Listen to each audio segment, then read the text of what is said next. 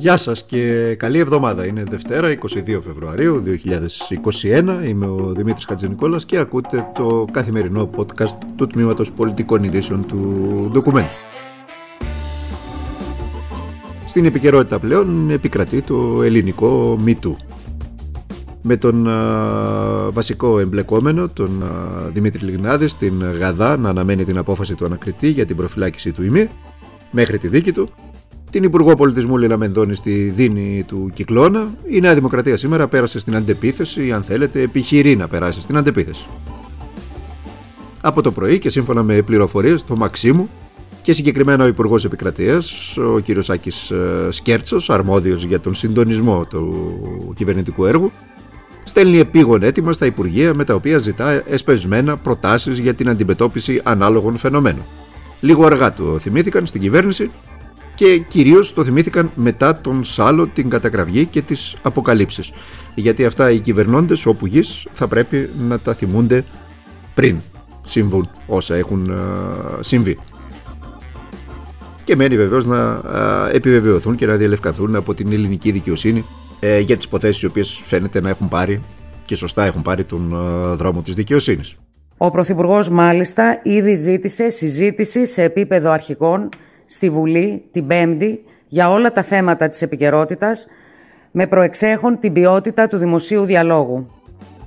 Και αυτή που ακούσατε ήταν η κυβερνητική εκπρόσωπος, η κυρία Αριστοτελία Πελώνη, η οποία το πρωί στην καθιερωμένη συνέντευξη των κυβερνητικών συντακτών, ενημέρωση, στο καθιερωμένο briefing, αφού κάλυψε πλήρως την Υπουργό Πολιτισμού, την κυρία Μενδώνη, ε, προανήγγειλε συζήτηση σε επίπεδο πολιτικών αρχηγών στη Βουλή την προσεχή Πέμπτη. Προσέξτε, συζήτηση όχι για την έκταση για παράδειγμα της παιδοφιλίας για την έκταση των uh, βιασμών και των κακοποιητικών συμπεριφορών σε μεγάλες ομάδες της κοινωνίας τα οποία συνέβαιναν επί σειρά ετών με τους διάφορους εμπλεκόμενους και ανευθυνοϊπεύθυνους να χαριαντίζονται μεταξύ τους με δηλώσεις περί αξιοκρατίας και λοιπά παρόμοια και να καταλαμβάνουν και θέσεις ευθύνης, ακόμη και στο κράτος, αλλά συζήτηση στη Βουλή για το ύφος λέει του δημόσιου διαλόγου να υποθέσω του δημόσιου διαλόγου που τόλμησε να βάλει την κεντρική εξουσία στο στόχαστρο.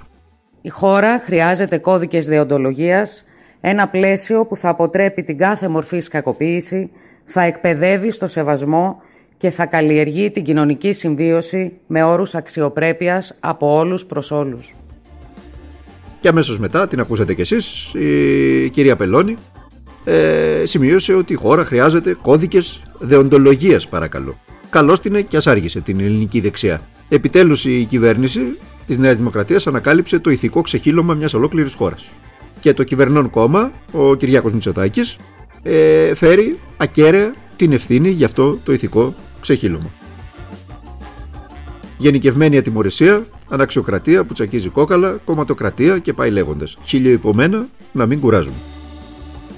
Αναμένουμε λοιπόν με πολύ ενδιαφέρον τον κώδικα διοντολογίας για παράδειγμα για τα δημόσια αξιώματα, για τα δημόσια ταμεία, για τις υποθέσεις διαφθοράς, για τα μέσα μαζικής ενημέρωσης και τις δημόσιες συχνότητες, για τα φαινόμενα καταχρηστικής άσκησης της εξουσίας, για θεσμοποιημένες ομάδες που λειτουργούν ακόμα και εκτός πλαισίου των νόμων και του συντακτικού χάρτη της χώρας και τόσα και τόσα άλλα τα οποία δεκαετίες τώρα έρχονται και επανέρχονται στη δημόσια σφαίρα και στη συζήτηση, εξετάζονται από τη δικαιοσύνη αλλά δεν αλλάζει σχεδόν τίποτε σε αυτόν τον τόπο.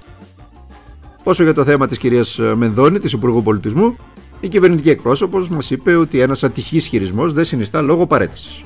Και τι ακριβώς συνιστά λόγο παρέτησης ε, φορέων της αιρετής εξουσίας στην Ελλάδα, όπου σημειώνω δεν παρετήθηκε ποτέ κανείς, δεν μας είπε η κυρία Πελώνη.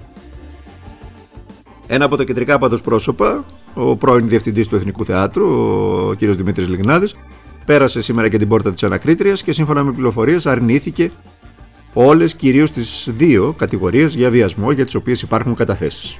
Ο στόχος του, βέβαια, όπως έχουμε γράψει και έχουμε πει από το περασμένο Σάββατο, είναι ε, πρωτίστως να αποφύγει την προφυλάκησή του μέχρι τη δίκη.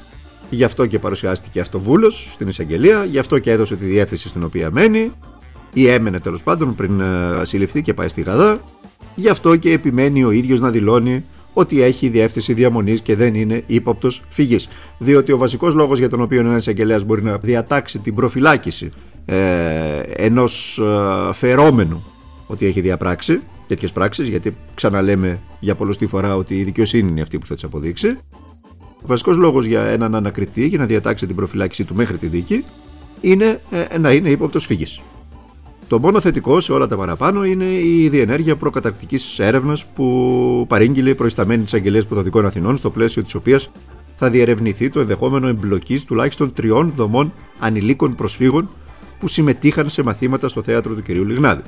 Η εισαγγελία παρενέβη αυτεπαγγέλτο για καταγγελόμενα περιστατικά σε βάρος ασυνόδευτων ανηλίκων ε, κατά την περίοδο του 2017 και 2018. Εμείς θα την παρακολουθούμε την ε, υπόθεση αυτή με πολύ ενδιαφέρον. Θα είναι στο δημόσιο διάλογο έτσι κι αλλιώς πρώτο θέμα τις επόμενες μέρες μέχρι τουλάχιστον και την Πέμπτη, όπου θα διεξαχθεί στη Βουλή προημερησία συζήτησης σε επίπεδο πολιτικών αρχηγών που ζήτησε ε, το Μαξίμου και η κυβέρνηση. Μέχρι αύριο που θα τα ξαναπούμε με το επόμενο podcast του Τμήματος Πολιτικών Ειδήσεων του ντοκουμέντου. Να περνάτε, να είστε καλά και να προσέχετε τον εαυτό σας.